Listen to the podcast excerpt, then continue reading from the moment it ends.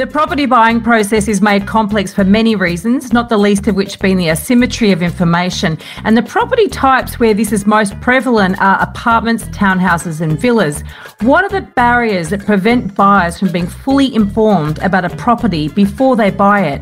Who decides what information you can access before buying a strata property? And do governments adequately protect consumers in this area?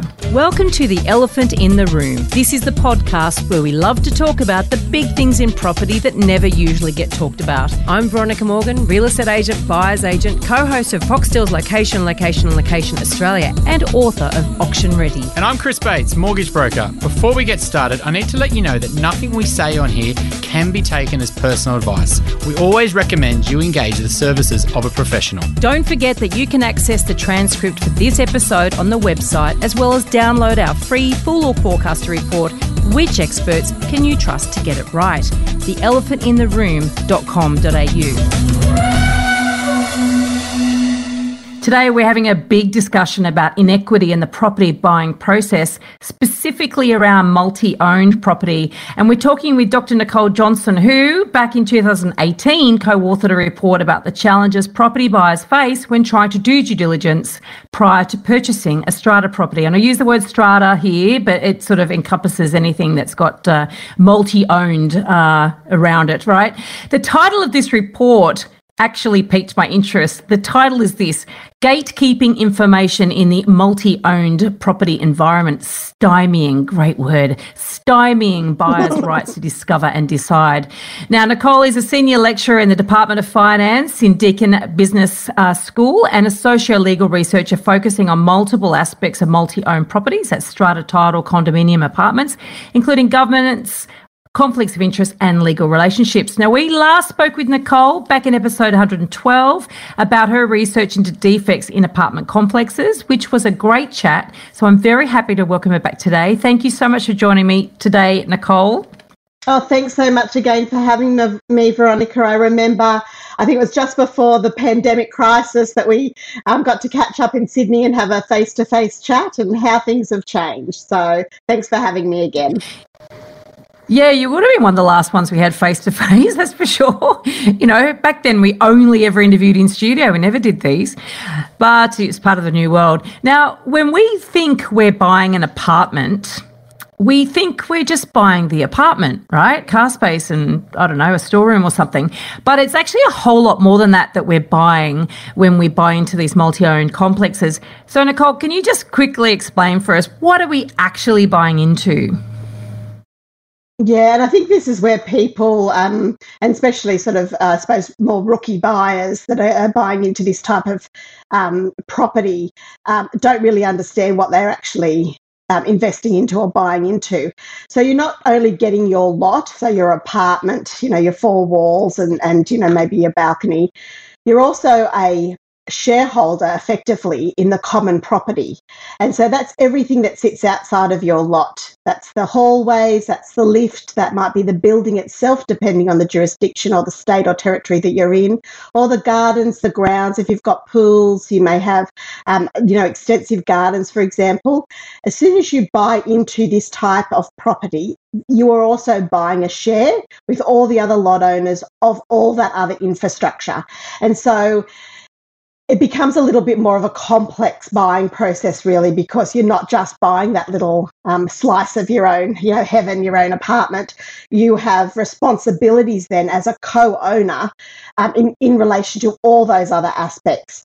And with that also, to make it all function well, um, there's an owner's corporation or a body corporate that has to be created. So this is sort of the vehicle, if you like, to assist um, in the operational sides of dealing with this um, extra type of property.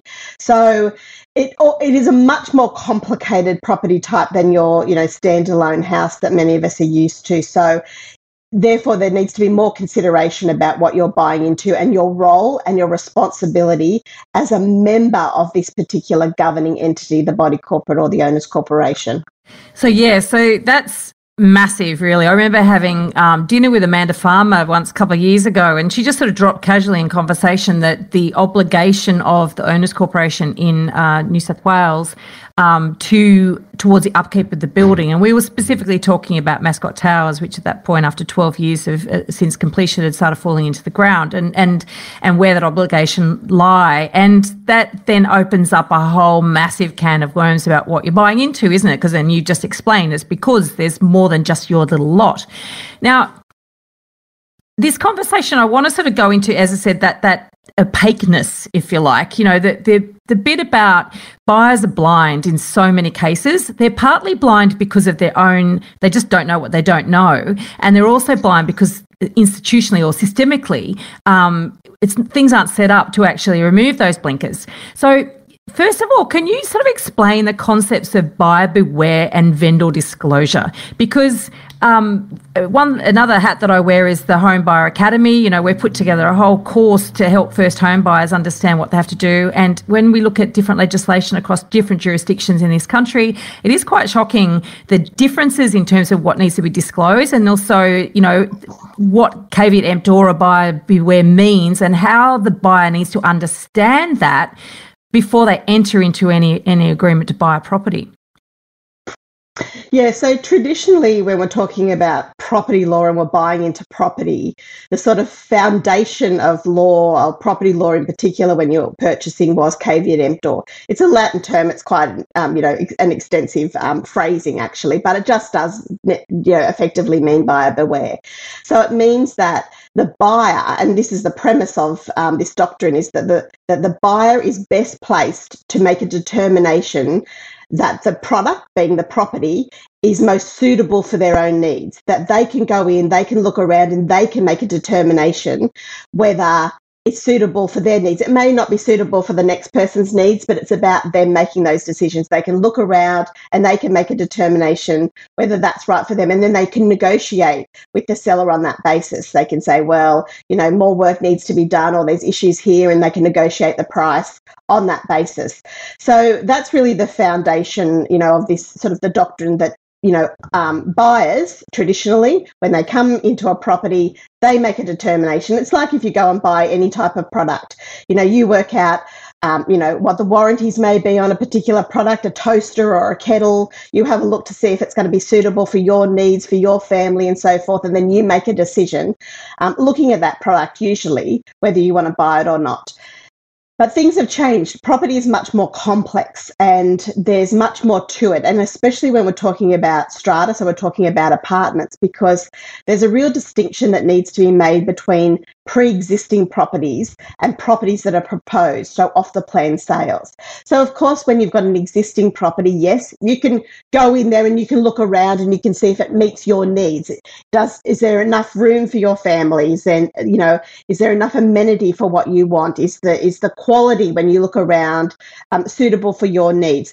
So there is an ability to do that to some extent. Um, When you're looking at a proposed or an off-the-plan property, it's very different. There's no product to look at. So you are really highly reliant on what is being marketed to you from the developer, what they are proposing to give you. Um, and so that makes everything much, much more complicated. And there's been a lot of um, attention drawn to off-the-plan sales over the last couple of years because of the defects issue. But if we step back a little bit and we look again about strata, you know, it's even if it's an existing property, there's more to it than just looking at the, around the apartment, because as I said in the um, beginning, you've also got to think about the common common infrastructure there, the common property that you're a proportionate shareholder in. And so you need to know, well, does that look okay? Are there any cracks? Are there any defects? Are there maintenance issues in relation to the common property? Because I have a responsibility as a new owner to be across that, because if something goes wrong, I need to fix it. And the third part of this is, of course, you become a member of the owner's corporation or body corporate. So that is an entity, it's a governance entity that's functioning, and you have responsibilities as a member. So you need to know how that entity is actually working. Is it working well? Is it financially doing well? Um, is maintenance and defects being dealt with by the committee and by the owner's corporation that is in existence? That is information that you fundamentally need to know. And you can't get that by by just looking around a building. You have to investigate it. You have to get into the nitty-gritty to find out how that's working, because it can have a major impact upon how then you live in that building and, and what your financial implications might be moving forward. So, you know, the, the days of just, you know, relying on this caveat emptor that it's up to the purchaser to go through and make a decision about whether it's fit for their purpose is really difficult in an environment where you have apartments. It just doesn't work like that because of the complexity of it. And so the government and through and most governments in, in this country have put an onus back on the seller to say, well, you need to disclose certain information to the buyer about that property. So we're putting it back on you to say, well, are there any issues around defects and maintenance in the building? And if there is, you need to actually disclose that to, to a, a potential purchaser. Um, and of course, when it comes to the owners' corporation and body corporate, there are also legislative requirements placed on the seller to disclose information about the owners' corporation and how it works through a disclosure process. And that is very variable across all the different states and territories within Australia. So you have to be really careful that if you're buying in one state and then you move somewhere else, the way things work can be very, very different, and the type of information that's being disclosed is very different. And so care needs to be taken Um, that you're not just blindly buying into these sorts of um, developments. They're very different from a house, very different situation. And so you need to be a much more savvy buyer when it comes to buying into anything that has this private entity entity that is connected to the property. It's so fascinating. It's like, for instance, in Queensland, you have very little disclosure that required from a ho- house owner, and a fair amount from a, an apartment owner, right? In New South Wales, you have quite a lot of disclosure required from a house owner, but not much from an apartment owner. And in Victoria, you sort of got a bit a bit more of both, right? And and you know, we've got what seven different jurisdictions jurisdictions in this country, so it's different everywhere. Um, What I find interesting, particularly because I'm in Sydney, and of course when we're buying strata properties, everyone says, oh, you go and get a strata report. And sometimes they're provided by the owner and sometimes they're not, and um, they vary in degree of what they contain and the, the usefulness of them.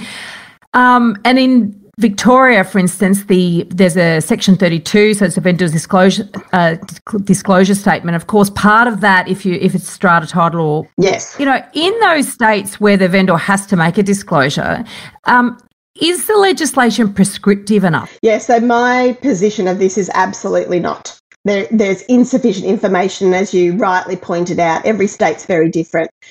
Um, in Queensland, for example, the, for existing properties, the information that's provided within the contract in relation to the body corporate is rather limited. You might get, excuse me, the amount of levies, you'll get some information about, you know, the number of lots and that sort of thing. It's very, very rudimentary sort of information. When you go to look at off the plan sales in Queensland, you will be given a disclosure document that's literally this thick. Um, lots of information's contained in there, and so twenty centimetres or so thick. Yeah, ex- exactly. It's, you know, it's a it's a voluminous um, disclosure regime. And so, I mean, one part of the conversation is, you know, is disclosure, you know, an effective mechanism to provide information to, to people or not, but that's probably for another for another conversation. Um, in, in a state like Victoria, um, you're right, so there's the Section thirty-two statement, and within that there is a um, Owners Corporation Certificate. When we did the research, we started to review very carefully what the legislative requirement was in relation to that particular certificate and whether that's really sufficient for a, a purchaser to make an informed decision, or a potential purchaser to make an informed decision. And what we found is, although when you look across the states, the Victorian Owners Corporation Certificate probably provides you the m- most of the points in terms of information. So there's lots of things that are being covered. It's the depth of information or the level of detail that I think is really lacking. And it's quite discretionary, the amount of information that, that, that needs to be put in there. So you'll get variation across the different certificates in terms of the, the detail. And sometimes, as we know, the devil is in the detail. You need to you need to get in to find out exactly what's going on. So it may be that you might st- stipulate, because it's required to say that there might be litigation that's on foot in relation to a particular um, owner's corporation. But we don't, we may not know the subject matter or or what is actually, you know, to, to be provided more detail about what that litigation actually entails. Is it about defects? Is it about, you know, just a dispute internally? Um, so although it's giving you a very, um, you know, shallow really overview of what's going on within the owner's corporation, there is often lacking a lot of detail. And sometimes the information is just not up to date. And so it's, of course, you know, it's a point in time. These these certificates are generated at a particular point in time. Things might change the next day. You know, the following week there might be an A G M or a committee meeting where information or, or decisions that are made that, you know, really impact what's on those certificates, and then, of course, the decision that a purchaser will make, um, depending on that information. So my position is that Victoria has done quite a good job in ter- when you compare across the jurisdictions in terms of the information that's provided to an existing, um, in relation to an existing lot. They do, they're rubbish in terms of off-the-plan sales. You are getting nothing in Victoria. Um, but looking at existing, it's it's pretty it's pretty good in terms of highlighting the most information compared, but the detail is lacking. And so the issue that we raise in the paper is, well, you need to take then a further step. You need to verify whether the information is accurate in those statements, because they're normally being produced by a manager who just, you know, shoots them out at a particular point in time.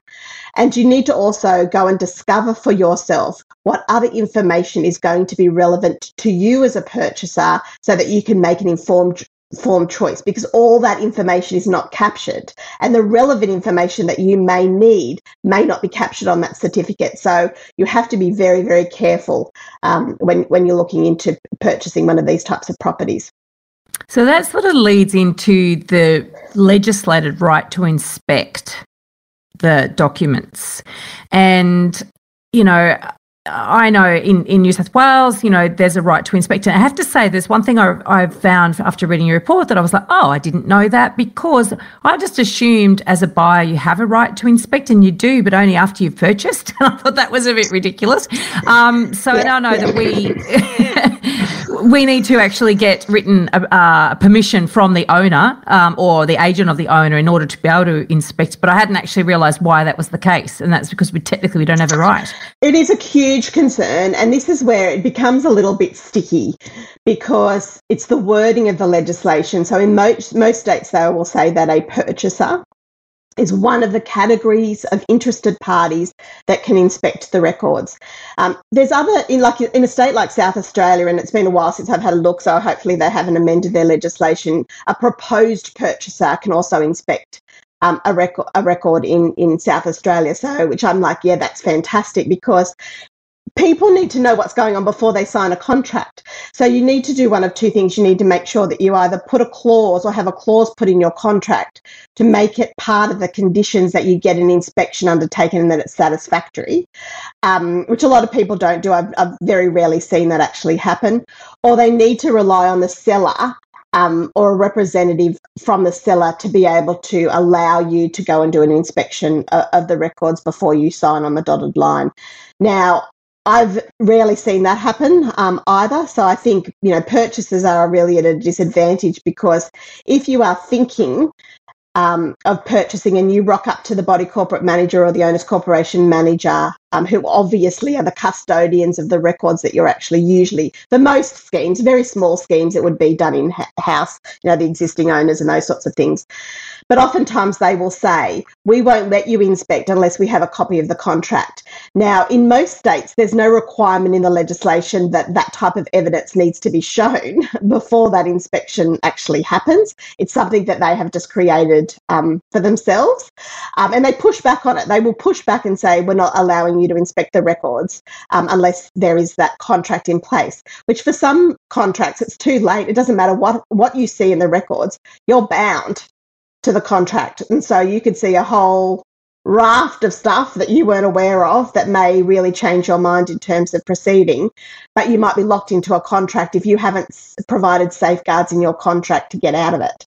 And so, you know, I would really implore the governments to think carefully about this, to get make sure that anyone who is considering purchasing um, prior to signing a contract have a right to, to inspect the records so that they can be informed about their choice. And that's really important. Um, we'll see what happens. All I can do is put a shout out to say that that's happening, because, you know, it's just, it doesn't make any sense that once you become a purchaser, you know, that you're starting to then discover what your, what, what your, what the, what the product purchase is all about. Oh, and it's quite outrageous.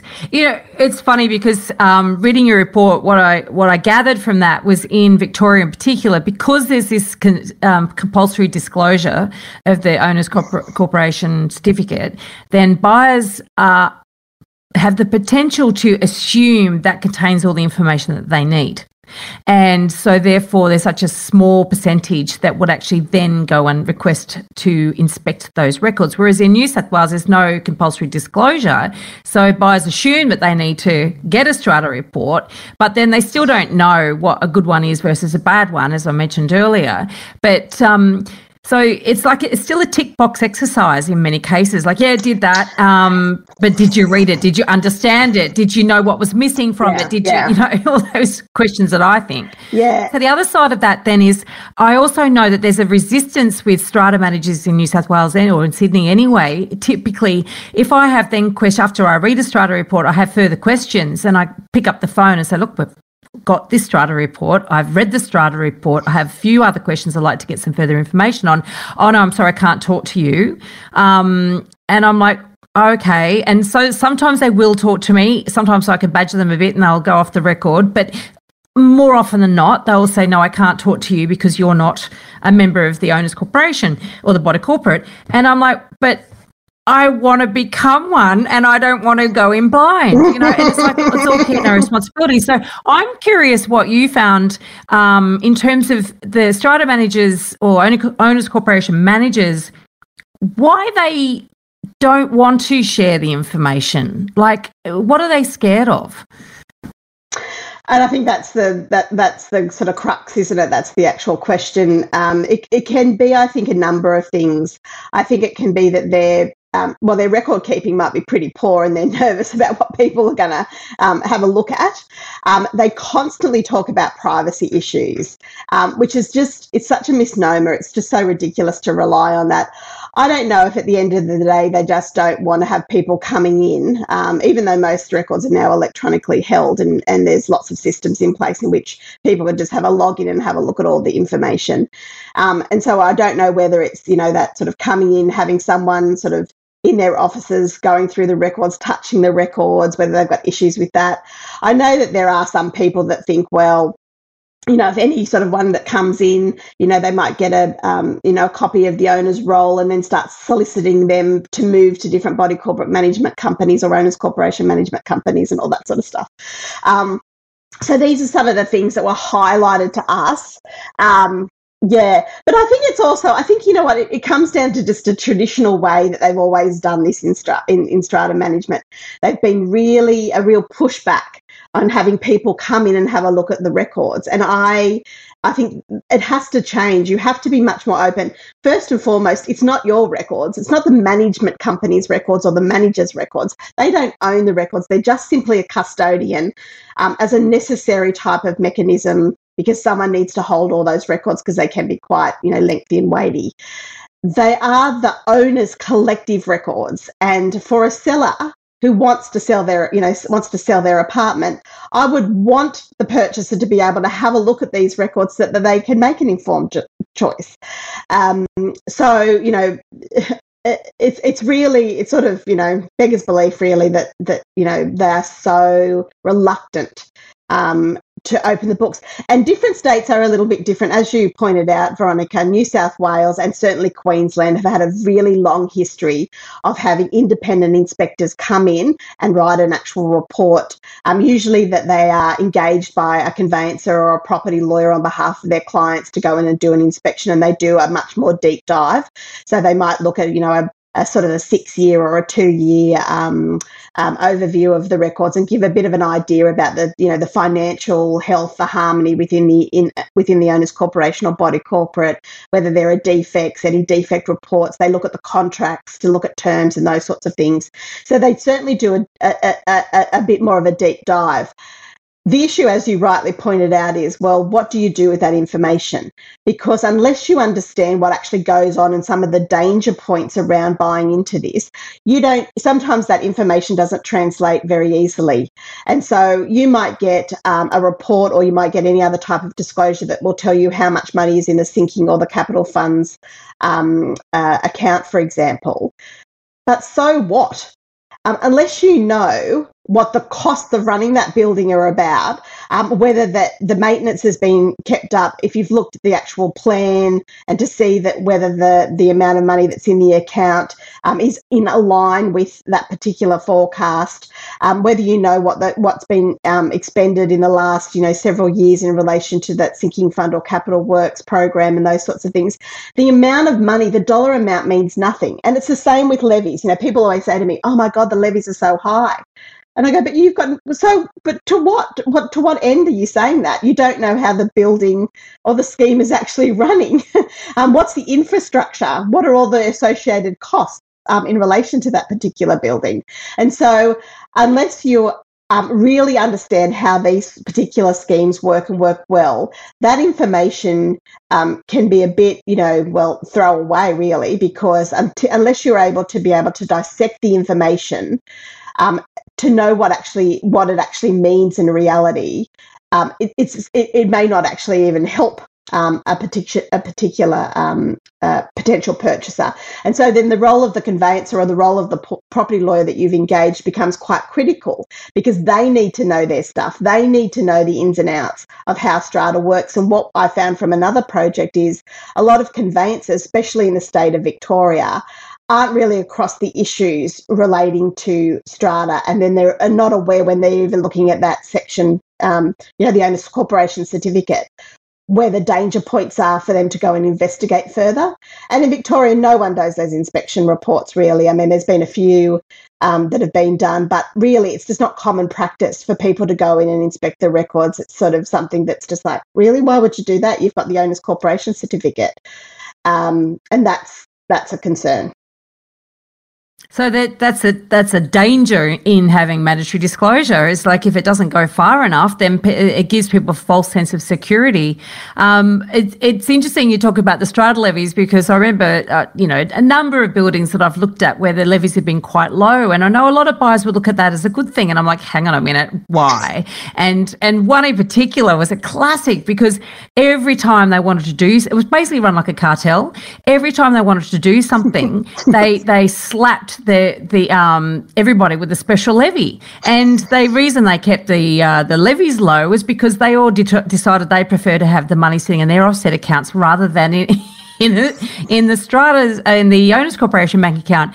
And it's like, well, that's all well and good, except that what if uh, you've got other people in the building who a don't necessarily agree with you know suddenly solar heating the pool, but you've got this cartel or deciding that's it, we're going to all vote for it, we're going to lobby, yeah, we can yeah. get it through, and then slap everyone with a special levy. And I just think that that's that's you know it, it, and I warned my client off buying in that building, but I know that one of the things they'd said to me beforehand was, I love the fact the levies are so low.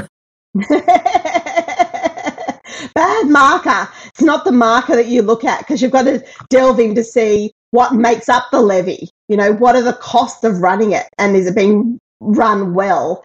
Um, and that's, you know, and, and the, the thing, you know, with disclo- disclosure, I think can be a really useful tool if you've really got good legal representation that can digest the information and then um, inform you properly. I mean, I spoke to a number of conveyancers, good conveyancers that have been around, and they said, oh, you know, we'll we'll go through the bylaws and tell them what they can and can't do and that sort of thing. And it's like, well, that's great. So you're just really taking some information and then, you know, filtering it through in another way to your client, and that, that might be helpful. But unless you go and do a dive into the records to find out what's going on, you know, and, and know the danger points, know that you need to look at, you know, um, reports around building defects. Is there a de- defect report? You know, often just looking through the records and you go, okay, well, this is the stuff that's here, so I'll just explain what's here. But you have to, you have to have the experience to be able to say, well, what is not here? You know, has there been a building defect report done? Mm, why not? What's the age of the building? Let's have a look into that, why that may not be happening.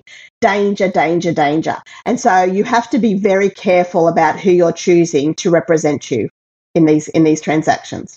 one hundred percent. If you like what you're hearing here, please share this episode with others you feel would benefit. And while you're at it, why not leave us an iTunes review? Five stars, please.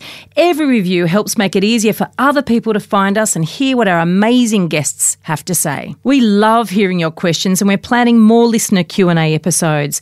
Please send your questions in. You can send them via the website, which is the elephant in the room dot com dot a u, or directly via email to questions at the elephant in the room dot com dot a u. Particularly with cut price conveyance, some conveyancers are amazing. You know, they they live and breathe property. They're very, very experienced. One that we use quite regularly has got over thirty years experience and it, wealth of information. But the cut price conveyancers, A, they don't, I mean, their fees don't cover, don't cover this fundamentally, no. That you're not going to get that guidance. What yes, are there yes. standards for record keeping that um, strata managers, using that term to cover everybody in that role, um, you know, are there standards that they have to uphold? There are in some jurisdictions, you know, there's sort of, you know, accounting standards, um, you know, that they must um, abide by and, and that sort of thing. But it's like anything, you know, you can have regulation um, and sometimes regulation is just a good guide. But oftentimes I don't think I've ever seen, um, and maybe someone out there will correct me if I'm wrong, but I've never seen anyone take action in any tribunal or adjudication office in relation to poor record keeping or um, issues around that. I mean, a lot of, especially bigger schemes, you know, um, there's a, there's an au- independent auditing process in terms of financial records, um, but not so much in all other type of record keeping. There are now much better technology that really assists management managers in um, pulling that information together in a central repository so that it's sorted better and it's managed in a in a much a better way so people can access it. But not everyone uses that, and there's different, you know, different sorts of, um, you know, I've seen some really atrocious ones where I've gone in and I'm going, oh, I can't, I can't even work this. You know, how is anyone going to find this information? It's, it's really tricky. And, you know, oftentimes they'll give you a limited period of time to in, to look at these records. You know, they might give you, you know, half an hour or, or, or an hour. And, and if you've got a very large scheme that's been around for a long time, you might need to spend quite some time digging in because you might find something and then you need to try and trace back what the issues are and how it's been resolved before you make those sorts of decisions. So, you know, um, it's very much, you know, I, I, I hope for the day where governments will open the gates, and this is what this paper is about, gatekeeping, really open the gates and be much, allow for much more transparency um, in this environment, uh, Veronica, because I think, you know, what are we so afraid of in terms of the information that's contained in an owner's corporation or body corporate? There's nothing, you know, we have companies, you know, if you want to have a look at a company, we can go and get lots of um, extracts, we can pay for extracts, get lots of information, historical information about companies, we get prospectuses about what, you know, the vision for the company is and how they work. We know the company directors. We know all that information. Why are we so different when it comes to strata? Um, and the impact on people is so huge. If if you if you make a decision to purchase and it's in a building that's got huge problems, it can, from a financial perspective, it can actually ruin people.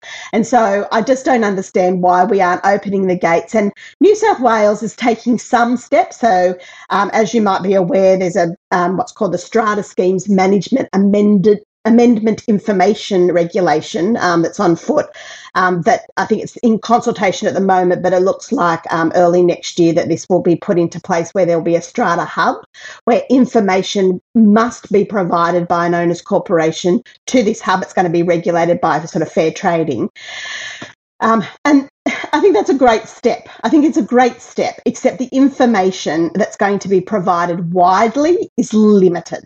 So you'll get information about maybe when the date of the A G M is, how many lots are in the scheme, the name of the scheme, that sort of thing. But the the real, you know, gritty information, which still must be provided to that hub, um, is not going to be open to the general public.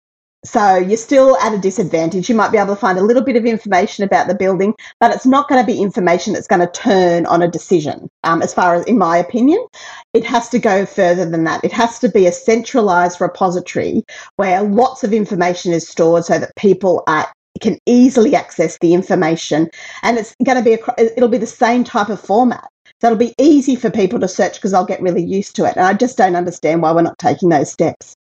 It is interesting. I mean, and I guess you look at the uh, the way in which the flammable cladding, um, you know, register has been operating, you know, and, and, and the decision yeah. was made, yeah. well, we will not make that that information freely available.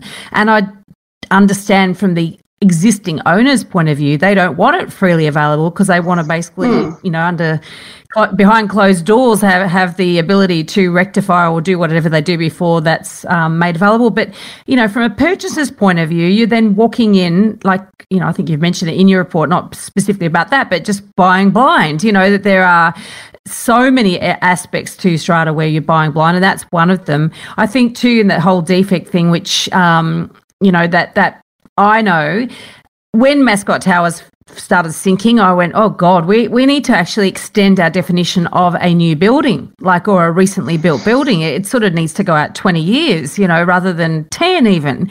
And and then what do you do? Then how do you research that? How do you find out who was the developer, who was the builder, whether there was any litigation, you know, what was done, you know, did was there a claim, were there claims made? Yeah. Um, what what defects were addressed, et cetera, et cetera. There's nothing. And you scratch and yeah, you yeah. scratch and you scratch and you get nothing. And so people would have bought, even if they really knew what they were looking for, and uh, and went on a sort of an information hunt, people could have easily bought into Mascot Towers, I'm I'm assuming, a year earlier. And I think that that is the hard thing. It's it's it's a risk. You know, whenever you are buying something up in the air where you're getting stacked buildings, um, and there's lots of infrastructure and the and it's a you know it's a big concrete beast.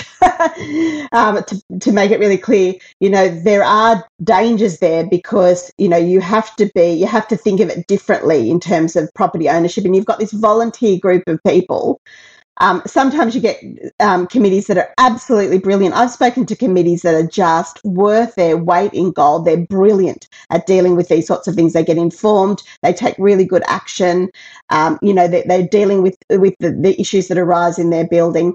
But more often than not, you'll get a committee that's very dysfunctional. You'll get maybe one person that might go on it. It's, you know, very, very difficult. But these people, you know, all these decisions are laying at their feet, and it's there's some really complex decisions to be made in terms of defect issues and ongoing maintenance and repair in a building.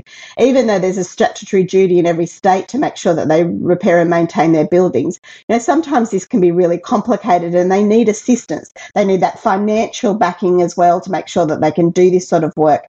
And so many owners, you know, are very resistant to putting more money in the pot to deal with those sorts of repairs, especially as the building ages.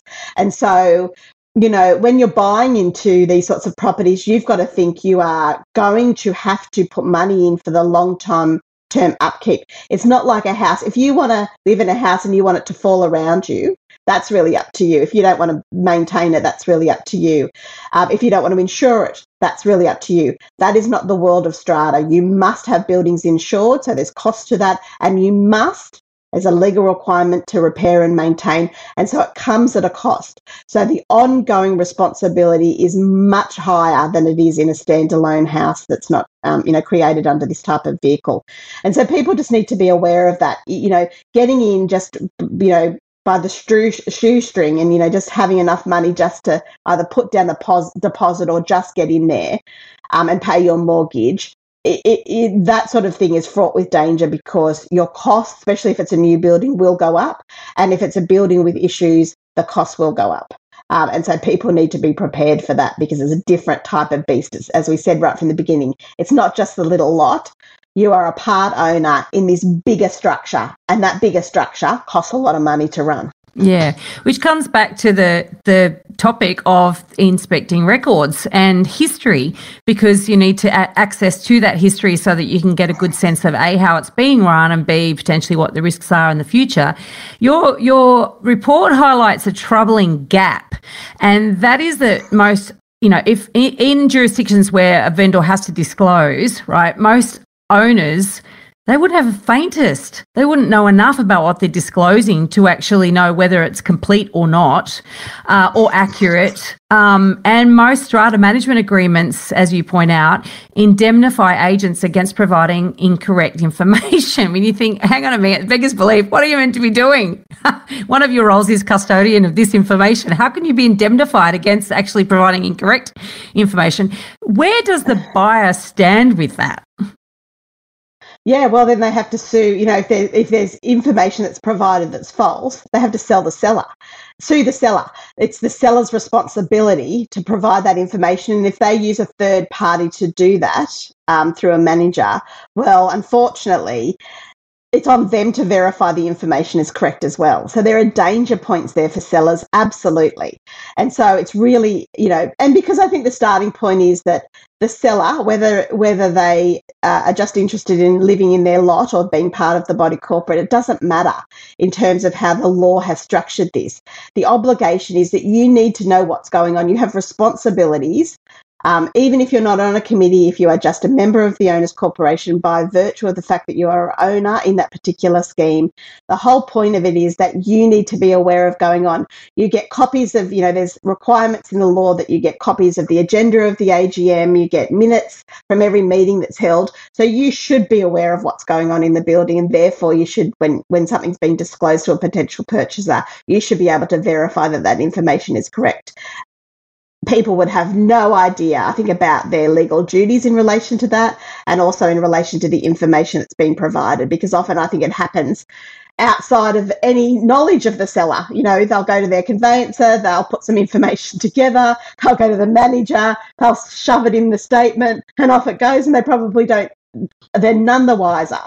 Um, and so, it, it, you know, both parties just need to be much more careful in this space, Veronica, in terms of um, the information that's been disclosed and the discovery of that information to verify the facts, and also to find out more information to inform their decision. Now, one thing that I hear anecdotally, sort of often enough to make me think it might be true, is that in certain um, owners' corporations, they agree to not uh, document uh, certain issues around the building. You know, they're all mindful of the value of their asset. They're mindful if they go to sell at some point of time that that having too much transparency around this may impact on their sale price and the value of their property.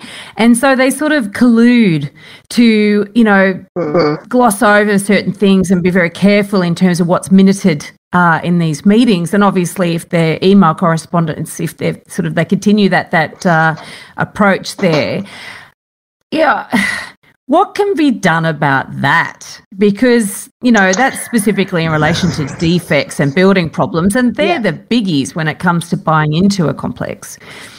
Yeah, well, I think it, I think those sorts of things are really fraught with danger if you are not minuting decisions that are being made. I mean, you know, this this is a governance entity. This you are there to govern um, a particular a particular scheme, and therefore, you know, how how meetings should be run, um, especially when there's financial implications. So you're taking money from the collective pot um, and applying it to something, whether that's legal legal issues or or, or whatever it is.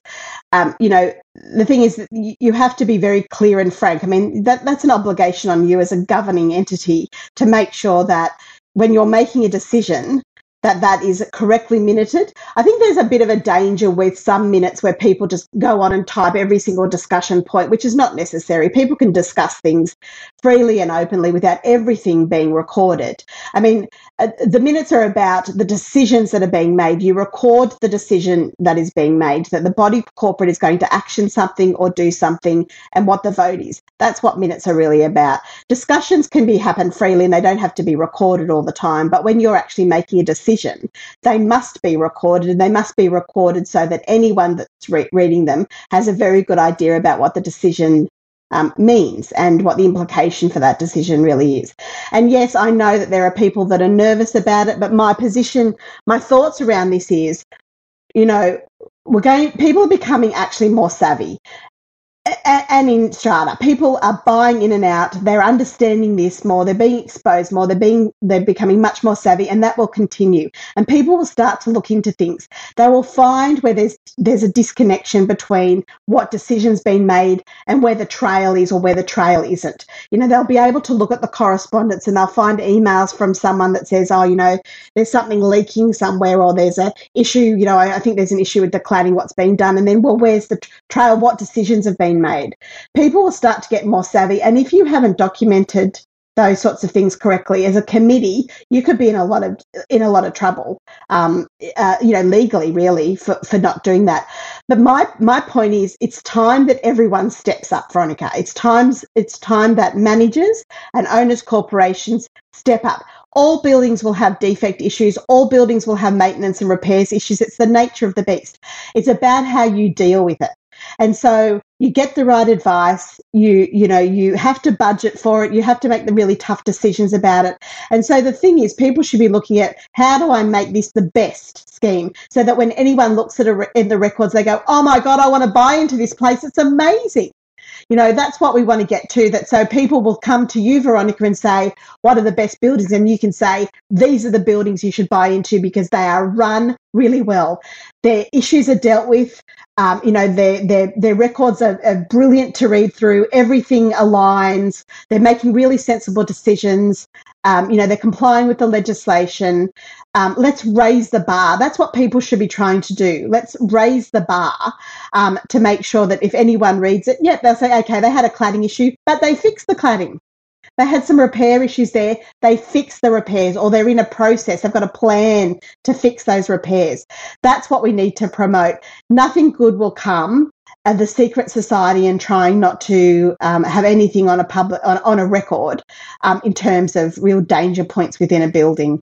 Um, it's it's it, there are massive issues that will come um, if if you're found out to do that. Um, So I think I think we just we look to raise the bar is what I would say to those people trying to do that. Good. Uh, I'm up for all for that. All for that. Now, you also mentioned earlier about the off the plan um, duty disclosure. In Queensland, you get a slab of information, which is might be too much. Who knows? But um, Victoria, so you get bugger all. Um, and you know, I think, I guess, what added disadvantages would you say that off-the-plan buyers experience in a general sense? Because you also use the term in in the report, and I quote, common question, questionable practices. And and I and my ears pricked, well, my eyes pricked up, whatever you say, but when I saw that, I went, ah, oh, I'm interested to know what are some of the common questionable practices that off-the-plan buyers would be unaware of and may fall into. Yeah, and so I think this can happen whether it's disclosed or not, to be quite frank, because um, disclosure is never a panacea. And sometimes disclosed information just gives people comfort that everything's okay when it's really not. And so um, I think some of the main things that I've seen over the years that are continuing to happen, um, even though I've been writing about this for a very long time, is um, levies. So developers will nearly always try and underestimate what the actual cost of running these buildings are going to be in the future. And so they'll market it. It's a marketing tool, right? So they'll market it, you know, sixty dollars, one hundred dollars per lot, per year, um, per, sorry, per week, um, as an inducement, because people might be comparing off the plan properties. You know, they're all going up. What's theirs? What's theirs? Oh, that one, you know, the cost is the same. We're still getting a two better, but there we only pay eighty dollars um, as opposed to over there we're paying one hundred twenty dollars. Inevitably, within the next, in, in the first two years of a life scheme, that will skyrocket. Because what they sometimes will factor in is warranties that may be in play for that first year or two, um, so that, you know, if there's some issue, a repair issue, they can they can rely on the warranties and those sorts of things, or they're just trying to squeeze squeeze the the budget um, to such an extent that it actually becomes unrealistic. But people don't know that unless you are experienced or you're dealing with an experienced lawyer who can say there is no way, looking at the infrastructure in this development, that that's what you'll be paying in twelve months or, or, or two years' time. Um, and they'll often do it around the sinking fund as well, um, depending on the state, where they'll just make it really marginal. Um, and so you've got this false sense of what it's actually going to cost you in reality, and that will change. And so there's huge danger points in there. Um, contracted relationships, massive issue. So um, oftentimes you may um, see where the developer might have infrastructure that is included into the scheme where they don't have to pay for the in- infrastructure, but in Um, return, they are committing the owner's corporation or the body corporate, because they remember they're going to own all the lots um, for a particular period of time.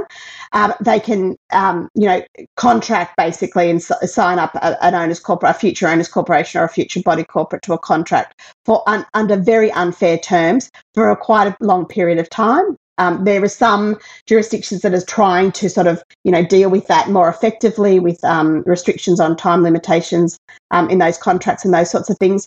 But inevitably, it's a problem, and you might then find ten years down the track when that infrastructure might go and it has to be replaced. Well, it may not be that easy, and the cost of replacing the infrastructure might be quite high um, because of those sorts of relationships. So they're things that you need to be aware of. What what types of agreements have been entered into on your behalf by the developer that you may not really be aware of the intricacies of those um, types of agreements.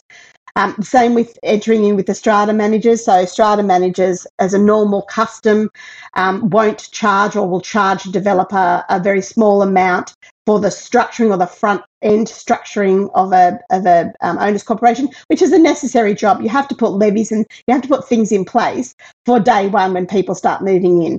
And so what we have started to see, um, which is a real welcome relief, is most jurisdictions have started to restrict Um, how that process actually works. Um, New South Wales is the most restrictive in terms of making sure that that um, that you know they only really usually get a year, but there are some issues and loopholes in relation to how that works in New South Wales. But um, you know they're they're being signed up to these contracts um, and and having to deal with managers that they have no idea. You know it takes away the ability for a collective owners to determine who they want as their suppliers or their service providers.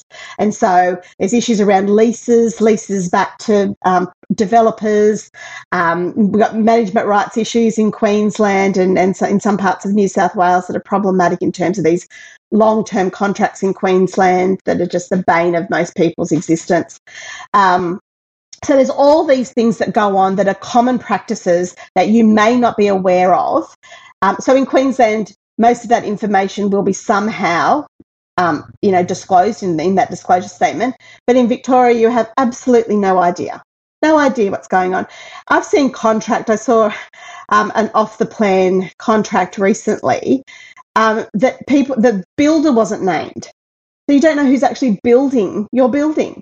Um, so that information, and so they're like, oh, you know, these are two million dollars apartments. Um, you know, you don't actually know who is going to build your building. I think that's a massive concern. And so there's all this stuff when it comes to off the plan because you can't see it, and other people are making decisions that, of course, are that are going to be beneficial to them. Um, you know, so you do have to be very aware Um, of the risks associated with buying off the plan. You absolutely need to do some due diligence, and you need to make sure that you've got a good lawyer to look at those agreements to make sure that that fund- fundamental information is put in there, because oftentimes even if a, d- a builder is named, there might be a clause in the contract that allows that to be um, you know, changed at some time. And so you know, even if you do some due diligence and find out, okay, well, that's a good builder, you know, that's, you know, they've got a good reputation, I've investigated them, that might change by the time the building starts or the development progresses. So there has to be a lot of care, I think, around um, off the plan. It's it's a risk, and it's up to people to take a risk. If they've got a lot of money and they don't care about that, well, that's fine for them. Um, but I think for the average punter, um, I think there has to be a lot of care around Um, venturing into off-the-plan um, sales. one hundred percent. And not only that, but, you know, I guess uh, a lot of developers can afford a, a pretty powerful sort of legal team to put these agreement, these contracts together. And the individual buyer isn't normally employing someone so high-powered and so well-resourced to actually um, to check on that. And then the ability to leverage and, and potentially negotiate changes, it, that's almost None. Yeah, I mean, it depends on the market, because if if you're if you're in a market where you're really competing, um, it's a take it or leave it type of agreement, right? You you you take it or you you know you're going to miss out. And so for people that are wanting to get into the market or, or wanting to get into a, you know they see they fall in love with their little apartment and they can see themselves there, and you know and and I think unfortunately there's this um, you know misconceived idea that Um, you know, they will be pr- protected because they've either got themselves a lawyer or a conveyancer, or the law itself will pr- protect them from these harms. And it's just it's just wrong. It's a misnomer, because that we see time and time again, and we've seen over the last couple of years in particular, especially in relation to the defects, that if the developer or the builder goes under, you are stuck with the bill that you and you'll need to fix it. And so there's not an there's not that many safeguards and protection for when it comes to some of these really complex matters, and so people have to be very careful. Exactly right. Now, on that note, um, have you got a property dumbo for us? I probably do. And uh, and this is only because a friend of mine who knows my work very well, we've been friends for, you know, probably sort of no, close to thirty years. She's a highly educated person. And I've been saying to them for years, do not buy off the plan unless I have a look at the contract. And so, of course, one weekend while they were driving up to the Sunshine Coast, they see the lovely sales and marketing of a lovely apartment on the beach and signed up. Signed up. And then so she came and had lunch with me, and she said to me, we've done something and I think you're not going to be happy with us. And I said, please tell me you haven't bought an apartment off the plan. And she said, yes. And I said, oh, my God, oh, my God. Um, I said, send it to me, send it to me. And I went through it and I just said, oh, this is danger, danger points. Um, you know, here, here, here. I said, you need to do whatever you can to get out of this agreement. And so luckily I found a few things that allowed them to get out. They got out of it. And then I got a very big gift sent to, sent to me, and they're glad. And they and she said to me, you know, you've said to us for years, for years, be careful. Make sure you get the right advice. Don't just buy into the dream. You know, you've told us all, all the anchor points, and we just couldn't help ourselves. And that was a two. That was like a two million dollar apartment. Yeah, and it shows how smart, intelligent, successful people can do this. And this is, you know, I keep reminding people in this podcast, this, this isn't just the province of total newbies and, and, you know, people that are really naive. But just quickly, what were the what were the, the danger points? Can you sort of summarise those? Yeah, so there was around the disclosure, actually, there were some missing things that were statutory required um, to be in there to, that got them out. And th- so there was a con- it was a management rights agreement that was really, the cost was very high for the work um, that would have been needed um, p- for that particular development. So I, and it was quite clear that the increase in the cost was going to skyrocket the levies. Um, so that was a real issue. The builder wasn't named um in the contract, so I said that's a huge danger if you don't know who's actually building your product, any product. Um you know big concerns big concerns around that. Um and I also just generally think, given the nature of the issues that we're seeing around building defects, and that there hasn't been any real, apart from probably New South Wales, but there hasn't been any real efforts in in the other states to take real clear action around these issues around defects. I think it's just overall uh, there's dangers there um, in terms of, um, you know, the the quality of people on building sites, all the issues that have been raised in terms of why we've got this crisis around building defects. And so I just said, you just don't know. It's you're spending a lot of money, and you could then end up spending that amount or more dealing with the ramifications of what's going to happen. The developer was a small developer. I looked into them, had done a few little small jobs around the place, nothing as big as this. Um, didn't couldn't get a lot of information about how the company worked and was structured. Um, so they were some issues for me. Um, you know, developer a bit unknown, builder wasn't named. Um, you know, the area that it was, you know, being right on the beach. Um, you know, I was concerned about, well, you know, what what have they got in place in relation to where that's going to be located? yeah, the management right contract that had been put in place was just, you know, woeful um, and missing a lot of things that would, were going to cost them a lot of money. So there are a number of things there um, that, you know, going through the budget, I thought there were some things that might be missing. Um, and so I think whenever you start to get those sorts of danger points, you sort of really have to think carefully about um, what you're getting yourself into. Yeah. Bullet dodged by the sounds of it. Nicole, it's been such an interesting chat. I really appreciate your time, and um, I'm going to sort of go through some of your other papers and see what else we can get you back talking about. Pleasure. Of course, of course. I've got um, a couple of projects on the go um, at the moment. So I've got one um, in relation to fire safety in buildings, um, which hopefully we'll get out next year, and just finished um, a big project on um, strata insurance. Um, so that's sort of been quite some fascinating insights um, in relation to that project as well. But always happy to come on and have a chat. Fantastic. Thank you so much. If you're looking to buy your dream home or an investment property in Sydney's inner west, eastern suburbs or North Shore, my team and I can help you buy without regrets. Reach out via my website, good deeds dot com dot a u. If you're looking to buy your first home, thinking of upgrading into a new one, or purchasing an investment property anywhere in Australia, my team love to carefully guide you on this journey, and most importantly, get the finance right. Reach out via our website, wealthful dot com dot a u. Thanks for joining us. We'd love to see you again. And remember, don't be a dumbo.